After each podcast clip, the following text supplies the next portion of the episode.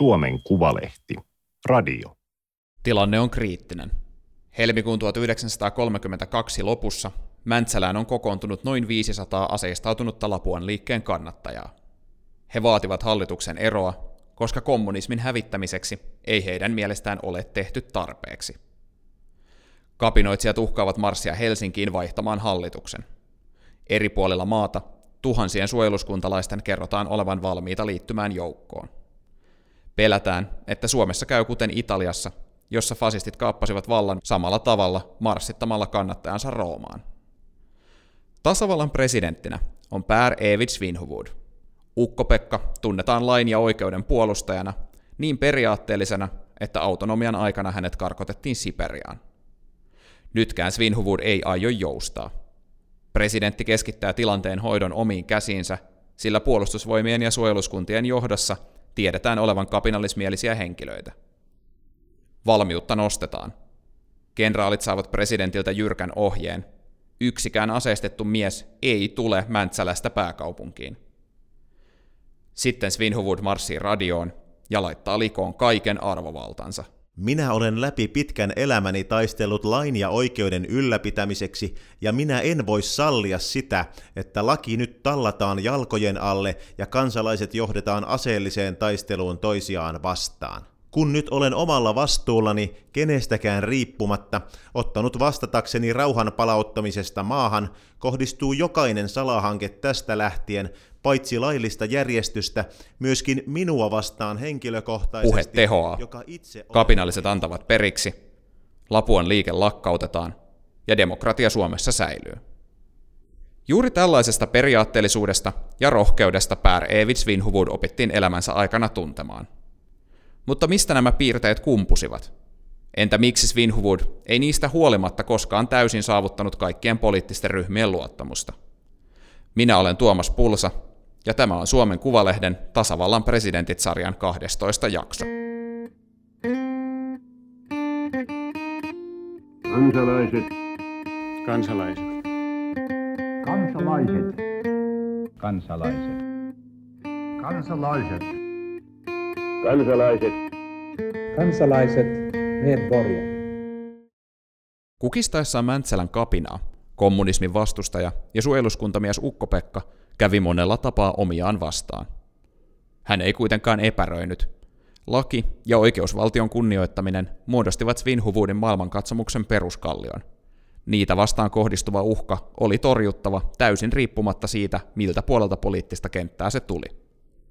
Lapuan liike yksinkertaisesti ylitti Svinhuvudin sietokyvyn rajat, sanoo Svinhuvudista tuoreen elämäkerran kirjoittanut professori Martti Häikiö.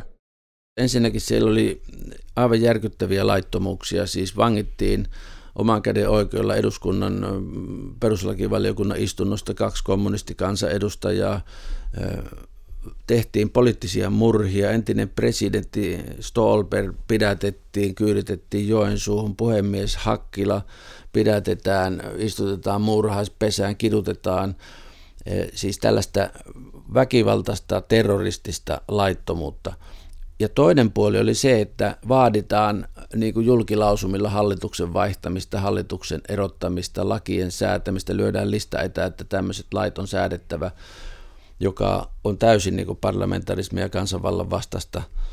Lait säädetään eduskunnassa eikä toreilla aseet kädessä ja ö, voidaan niin kuin tehdä lakeja, mutta lakeja on säädettäessä on noudatettava perustuslakeja. Ja tästä hän piti ehdottomasti kiinni ja torjui kaiken oman käden oikeuden ja laittomuudet. Tasavallan presidentit. Pär Evits Vinhuvud syntyi Sääksmäellä 15. joulukuuta vuonna 1861. Svinhuvudit ovat vanha, Ruotsista peräisin oleva aatelissuku, mutta pekaksi kutsutulle Päärille tämä ei tarkoittanut lapsuutta palatsien tai yltäkylläisyyden maailmassa. Taustaa voi kuvata sanalla haaksirikko, joka oli kaksinkertainen haaksirikko. Ensin hänen isänsä merikapteeni hukku Kreikan saaristossa, kun Pekka oli muutaman vuoden ikäinen. Leski äiti jäi kahden pienen lapsen kanssa Rapolaan, mutta sitten tapahtui toinen haaksirikko. Isoisä kavalsi Mikkeliläinen rahat, hävitti Rapolan rahat, ampui itsensä ja koko Rapola meni pakkohuutokauppaan ja tämä nuori äiti näiden lasten kanssa muutti Helsinkiin ja meni hypoteekkiyhdistykseen kanslistiksi ja piti vuokralaisia ja eli hyvin vaatimattomasti eikä käynyt koskaan Rapolassa. Vaikeista lähtökohdistaan huolimatta Svinhufudista kasvoi tasapainoinen nuori mies, joka pääsi elämässään mainiosti eteenpäin. Vuonna 1878 hän kirjoittautui yliopistoon ja suoritti ensin maisterin tutkinnon Suomen, Venäjän ja Skandinaavian historiassa sekä myöhemmin vielä molempain oikeuksien kandidaatin tutkinnon. Opintojen jälkeen Svinhuvud työskenteli lakimiehenä ja eteni Turun hovioikeuden asessoriksi vuonna 1902. Ammatillisena tavoitteena oli maalaistuomarin vakaa ja rauhallinen elämä. Politiikkaa kohtaan Svinhuvud ei tuntenut suurta innostusta. Sukunsa päämiehenä hänellä oli osallistumisoikeus säätyvaltiopäiville aatelissäädyn edustajana. Tätä oikeutta hän ei käyttänyt kovin innokkaasti, vaan valtuutti kolmesti itselleen sijaisen. Ensimmäisen kerran Svinhuvud osallistui valtiopäiville vuonna 1894, mutta vielä tuolloin hänen roolinsa jäi pieneksi. Vasta vuoden 1899 helmikuun manifesti ja siitä alkaneet venäläistämistoimet vetivät Svinhuvudin toden teolla mukaan politiikkaan.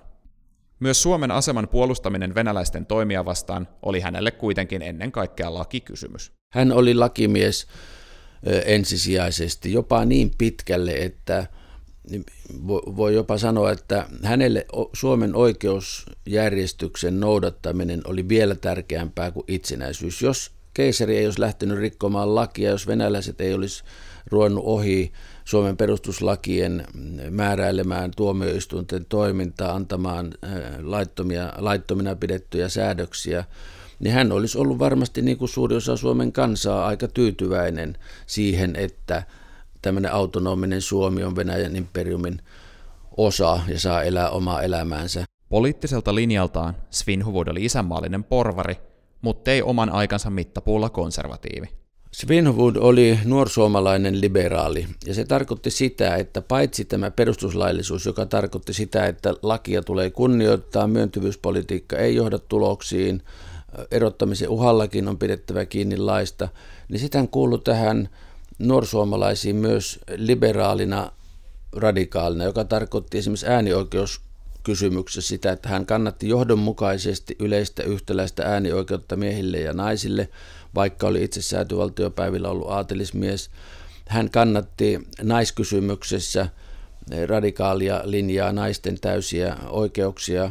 Hän kannatti kirkon valtion suhteessa radikaalimpaa linjaa kuin konservatiivit – mutta hän oli myös niin kuin pragmaattinen. Esimerkiksi tässä alkoholikysymyksessä oli semmoisia ehdottomia raittiusaatteen miehiä. Hän oli sitä mieltä, että juoppous on Suomen kansan suuri vitsaus, mutta keinojen suhteen hän oli pragmaattisempi. Ja tässä suhteessa hän oli kyllä poliitikko ja näki, että kansanvallassa täytyy saada enemmistö – uudistusten taakse. Ei riitä, että on oikeassa uljaasti, vaan täytyy kyetä neuvottelemaan, rakentamaan sitä enemmistöä ja etenemään sitten sitä kautta vähittäin parantamaan epäkohtia. Svinhuvudista tuli nopeasti yksi suomalaisten oikeustaistelun näkyvimmistä hahmoista. Tämä näkyi kansansuosiossa. Heti ensimmäisissä eduskuntavaaleissa vuonna 1906 Svinhuvud valittiin kansanedustajaksi ja myös eduskunnan ensimmäiseksi puhemieheksi. Kovaa pyrkyä poliittisiin johtotehtäviin hänellä ei Martti Häikiön mukaan edelleenkään ollut. Hän vastustelee aidosti sitä, että hänet pannaan puhemies ehdokkaaksi ja hänet valitaan tavallaan vahingossa puhemieheksi, koska sosialistit ei aseta omaa ehdokasta.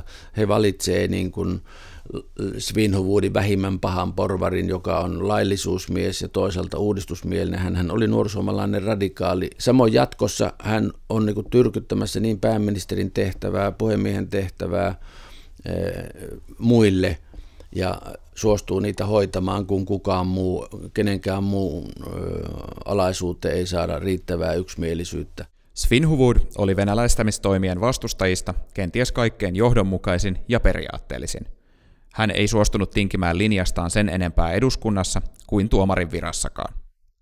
Hyvä osoitus tästä saatiin vuonna 1914. Svinhuvud kieltäytyi tottelemasta venäläisen prokuraattorin, eli nykytermein oikeuskanslerin ohjeita. Seurauksena hänet erotettiin kihlakunnan tuomarin virasta ja karkotettiin Siperiaan. Hänellä tämä perusarvo, lain kunnioitus, laillisuuden noudattaminen, perustuslakien pyhyys, meni niin kuin yli kaiken. Hän oli siinä kaikkein johdonmukaisin. Niin hän nousi tällaiseksi niin kuin periaatteellisuuden oikeusjärjestyksen symboliksi. Se, kun hän palasi Siperiasta maaliskuussa 1917, niin hän oli tavallaan noussut semmoisen puoluepolitikoinnin yläpuolelle.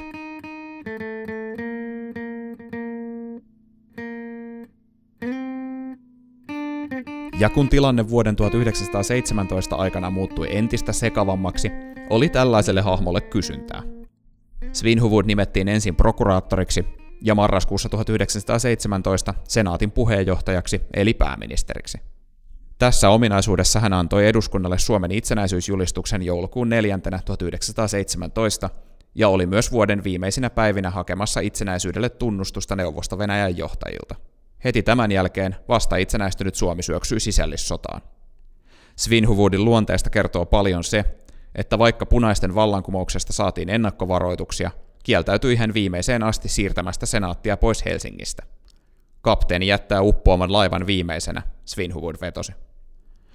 Sodan sytyttyä Svinhuvud piileskeli ensin Helsingissä, mutta onnistui lopulta pakenemaan kaapatulla jäämurtaja Tarmolla Tallinnan ja Saksan kautta valkoiselle Pohjanmaalle. Sodan päätyttyä Svinhuvud valittiin toukokuussa 1918 Suomen ensimmäiseksi valtionhoitajaksi. 1930-luvun presidenttikausi oli siis oikeastaan jo Svinhuvudin toinen rupeama Suomen johdossa. Valtionhoitajana Svinhuvud ajoi voimakasta saksalaissuuntausta, joka huipentui kuningashankkeessa. Mutta miksi demokratian, oikeusvaltion ja Suomen riippumattomuuden puolesta vuosia taistellut Svinhuvud yhtäkkiä halusi Suomeen saksalaisen kuninkaan? On erotettava kaksi asiaa, tämä valtiomuoto, eli perustuslaillinen monarkia, ja sitten tämä miksi maasta tämä kuningas tai minkälainen kuningas hankitaan. Perustuslaillinen monarkia oli ollut Suomen valtiomuotona edeltävät 700 vuotta. Se oli valtiomuotona Pohjoismaissa, jossa se on edelleenkin, Englannissa parlamentarismin kotimaassa on edelleenkin perustuslaillinen monarkia. Että se sinänsä, siis perustuslaillinen monarkia sinänsä olisi jotenkin demokratian tai parlamentarismin vastakohta niin sehän on ihan naurettava ajatus. No sitten tämä tukeutuminen Saksaan, niin se oli ihan puhtaasti ulkopolitiikkaa. Ajatus siitä, että saada vahvistettua, sidottua Saksa Suomen tueksi, niin perinteinen tapa oli hakea siis sieltä maasta, josta tukea halutaan, niin kuningas. Häikiön mukaan Svinhuvudin saksalaismielisyys oli siis pohjimmiltaan käytännönläheistä, ei ideologista laatua. Svinhuvud katsoi, että vuoden 1918 keväällä Saksa vain oli suurvalloista ainoa, joka pystyisi toimimaan Venäjän vastavoimana ja turvaamaan Suomen riippumattomuuden. Teoriaa tukee se, että presidenttikaudellaan 1930-luvulla Svinhuvud ajoi pohjoismaista suuntausta eikä haikaillut uudelleen vahvistuvan Saksan perään. Monet on pitänyt Svinhuvudia jotenkin niin kuin huonona ulkopolitiikkona, että hän oli vähän tämmöinen naivi ja sinisilmäinen ja esimerkiksi luottamus Saksaa oli tämmöistä yksilmästä eikä nähty realiteetteja. Mä olen kyllä siitä eri mieltä. Minusta tämä pragmatismi, joka nyt pienen kansan ulkopolitiikassa on ainoa linja, että niissä oloissa pyritään saamaan tukea ja apua sieltä, mistä sitä suinkin on saatavissa, niin se sopii kyllä häneen. Vielä elokuun alussa 1918 näytti siltä, että Saksa on erittäin lähellä voittaa koko maailmansodan. Sitten alkaa länsivaltojen mm, liittoutuneiden vastahyökkäys, joka Yhdysvaltojen, erityisesti Yhdysvaltojen tukemana etenee nopeasti ja Saksa romahtaa muutamassa kuukaudessa. Sen jälkeen Svinhuvud teki johtopäätöksen, että hän erosi valtiohoitajan tehtävästä joulukuussa, kun Saksa oli romahtanut. Suomen ulkopoliittista suuntaa muutettiin. Mannerheim valittiin hänen tilalleen. Hänen ehdotuksestaan ja vaatimuksestaan se oli itse asiassa hänen eroamisensa ehto, jonka hän itse asetti että sitten suuntaudutaan länsivaltoihin, ulkopolitiikkaa käännetään, elintarvikeapu saadaan, länsivaltojen tunnustus saadaan, jota ei ollut vielä saatu itsenäisyydelle ja tehdään hyvin pragmaattinen ulkopoliittinen suunnanmuutos. Luovuttuaan valtionhoitajan paikasta Svinhuvud ei yrittänyt väkisin takertua valtaan, vaan vetäytyi politiikasta pitkäksi aikaa. Hänen nimensä oli esillä vuoden 1925 presidentinvaaleissa, mutta kokoomuksen valitsijamiehet päätyivät lopulta jo ensimmäisellä kierroksella Huuko Suolahden taakse. 1920-luvun loppuvuodet Svinhuvud vietti eläkepäiviä kotitilallaan Luumäen Kotkaniemessä – Julkisuudessa hän esiintyi lähinnä ampumaharrastuksen ja suojeluskuntatyön kautta.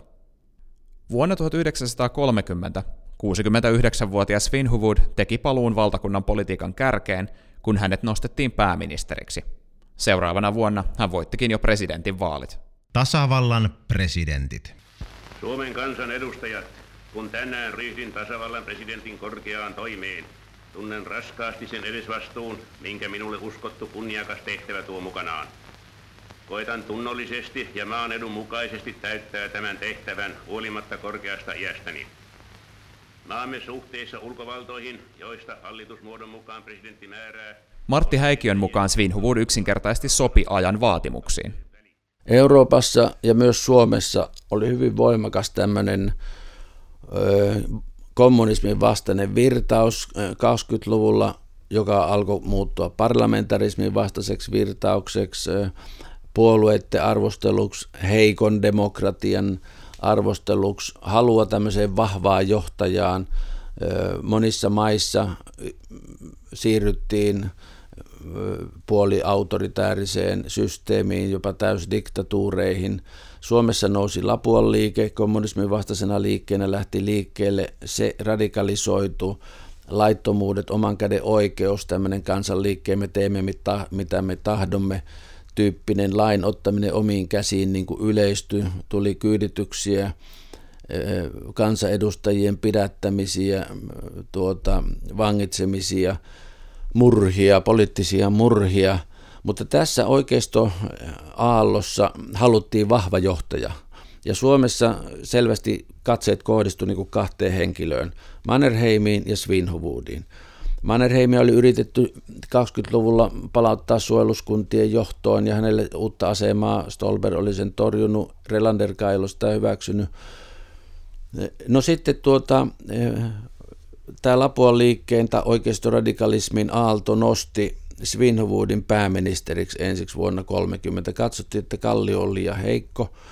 Hänen tilalleen Relander sitten valitsee Svinhuvudin.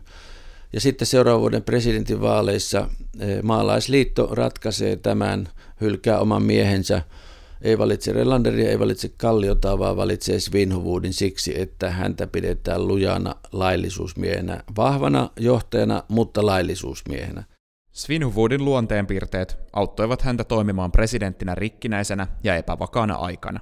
Hän oli harvinaisen lujahermonen, rauhallinen ja rohkea, jopa uhkarohkea jotkut sanoo jopa tyhmän rohkea. Hän ei niin menettänyt hermoja ja tämmöisiä paniikkiratkaisuja ei häneltä löydy. Ja voi sanoa, että mitä tiukempi tilanne, sitä mm, kylmähermoisemmalta hän vaikuttaa. Hän oli tavattoman vahva johtaja. E, hänestä voi sanoa, että hänellä oli kaksi ominaisuutta. Hän suostui joihinkin tehtäviin – aika monikin tehtäviin. Ja sitten mihin hän oli suostunut, hän hoiti sen erittäin tarmokkaasti. Hän ei ollut mikään passiivinen keulakuva, hän oli asioiden ratkaisija ja eteenpäin viejä niillä keinoilla, jotka valtaoikeudet oli niin kuin olemassa.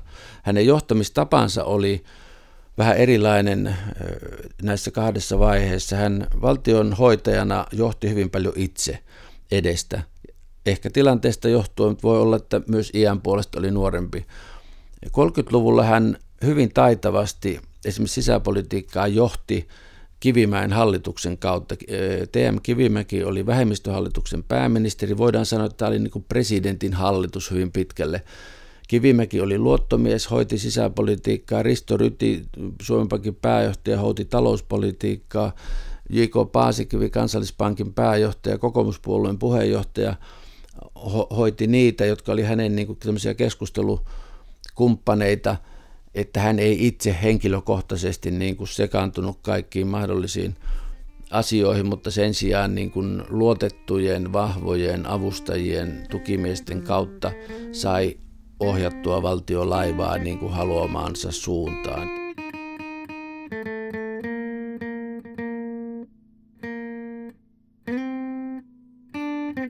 Mäntsälän kapina oli kiistämättä Svinhuvudin kauden haastavin tilanne. Uhka oli todellinen, mutta presidentti pystyi jämäkällä toiminnallaan laukaisemaan tilanteen ilman verenvuodatusta. Se, että kapinallisten ideologinen tausta oli monin tavoin sama kuin presidentillä itsellään, ei Svinhuvudia hidastanut. Laillisuuden ja oikeusvaltion puolustaminen oli Svinhuvudin maailmankuvassa kaikkien poliittisten ideologioiden yläpuolella. Tämä linja piti niin punaisen kuin valkoisenkin kapinan kohdalla. Kaikki tämä huomioiden on jopa hieman kummallista, että lopulta Svinhuvud jäi yhden kauden presidentiksi, hävittyään vuoden 1937 presidentinvaalit maalaisliiton Kyösti Kalliolle. Kynnyskysymykseksi nousi tuolloin lopulta tavallinen puoluepolitiikka, tarkalleen ottaen SDPn hallituspaikka. Svinhuvud kannattaa ja hyväksyy sosiaalidemokraattien tulon hallitukseen jo 20-luvulla. Relander oli silloin presidenttinä. Mutta sitten hän pettyy Tannerin hallituksen ohjelmaan, sen maanpuolustuskielteisyyteen, sen haluun lakkauttaa suojeluskunnat tai pienentää, heikentää niitä merkittävästi. Ja hän niin pettyy tähän sosialisteihin. Ja tämä käännekohta tulee sitten 36 vaalien jälkeen. Hän on Svinhuvudon presidenttinä. Hän sitten kieltäytyy ottamasta sosiaalidemokraatteja hallitukseen – käy perusteellisesti läpi Sosten puolueen puoluekokouksen asiakirjat, keskustelut ja päätyy siihen, että luokkataisteluoppi on edelleen voimassa. Vallankumous on tavoitteena ja toteaa, että hyviä miehiä johdossa, mutta oppi on väärä ja kieltäytyy ottamasta heitä hallitukseen. Voisiko sanoa vähän paradoksaalisesti, että hän otti Sosten puolueen ohjelman – vakavammin ja todempana kuin ehkä Sosden puolue itse. Tämä saattaa olla politiikassa aika yleistä, että puolueohjelmat kirjoitetaan mm, aika lailla idealistisemmin tai utopistisemmin kuin mitä on käytännön politiikka, mutta hän oli tässä suhteessa ehkä vähän tosikko ja hän ajatteli, että sosialistit tarkoittaa mitä he kirjoittaa. Suivaantuneet sosiaalidemokraatit tekivät omat johtopäätöksensä, jotka tiivistyivät vuoden 1937 vaaleissa käytettyyn vaalilauseeseen – Ukko-Pekka uudelleen Luumäelle. Sosiaalidemokraatit päätti, että koska Svinhuvud ei suostunut ottamaan heitä vuonna 1936 hallitukseen, he päätti, että he antaa tukensa sille toiseksi, toiselle ehdokkaalle, porveriehdokkaalle, joka suostuu, ja se oli Kyösti Kallio. Ja Kyösti Kallio valittiin sitten sosiaalidemokraattien äänillä. Ja, ja tuota, ei tämä Svinhuvudille ollut mikään järkytys. Hänen mielestään siis monipuolueen demokratiassa rakennetaan enemmistö ja enemmistö valitsee. Ei se ollut hänelle mikään must, että hän haluaa ehdottomasti jatkaa ja, ja roikkua siinä virassa niin kuin loputtomia. Olisi hän voinut hyvin helposti niin kuin manöveerata ja ottaa sosiaalidemokraatit vaikka vuodeksi hallitukseen ja sitten tuota, ollut vaalit pidetty ja tehdä. Siis jos olisi pelipoliitikko ollut, niin ei oma jatkokauden varmistaminen olisi ollut vaikeaa. Loppujen lopuksi Svinhuvud taisi vain olla valtapoliitikoksi liian periaatteellinen, jopa yksisilmäinen. Hänen tärkeimpänä perintönään voi pitää laillisuuden ja oikeusvaltion tinkimätöntä puolustamista ensin autonomian vuosina ja myöhemmin presidenttikaudella Mäntsälän kapinan aikana. Svinhuvudin vaikeammin nähtävä perintö oli hänen presidenttikaudellaan aloittama kehityskulku, joka sai huipennuksensa vasta vuosikymmeniä myöhemmin. Kaksi ensimmäistä presidenttiämme, Stolberg ja Relander, pitivät itseään ensisijassa sisäpoliittisina toimijoina. Svinhuvud oli ensimmäinen, joka nosti ulko- ja turvallisuuspolitiikan presidentin tehtäväkentän ykköspaikalle. Matka Paasikiven tai Kekkosen yksinvaltaiseen johtajuuteen oli vielä pitkä, mutta yhteys selkeä. No ehkä hänen tunnetuin lausahduksensa, poliittinen iskulauseensa, että ensin on rajat turvattava, sitten leipä levennettävä – hän näki pienen valtion niin kuin turvallisuuspolitiikan niin kuin ensisijaisena, johtuen maamme koosta suurvaltojen välisessä jännitteisessä maailmassa, että pienen valtion selviytymisen kannalta niin ulkopolitiikan, turvallisuuspolitiikan, maanpuolustuksen osaaminen, hoitaminen on ensisijasta ja sitten hoidetaan talouspolitiikkaa, sivistyspolitiikkaa, sosiaalipolitiikkaa voimavarojen mukaan, mutta tämä järjestys on ensi ulkopolitiikka, sitten sisäpolitiikka. Tämä oli Suomen Kuvalehden podcast. Löydät lisää osoitteesta suomenkuvalehti.fi kautta radio. Tilaa Suomen Kuvalehti osoitteesta suomenkuvalehti.fi kautta tilaa.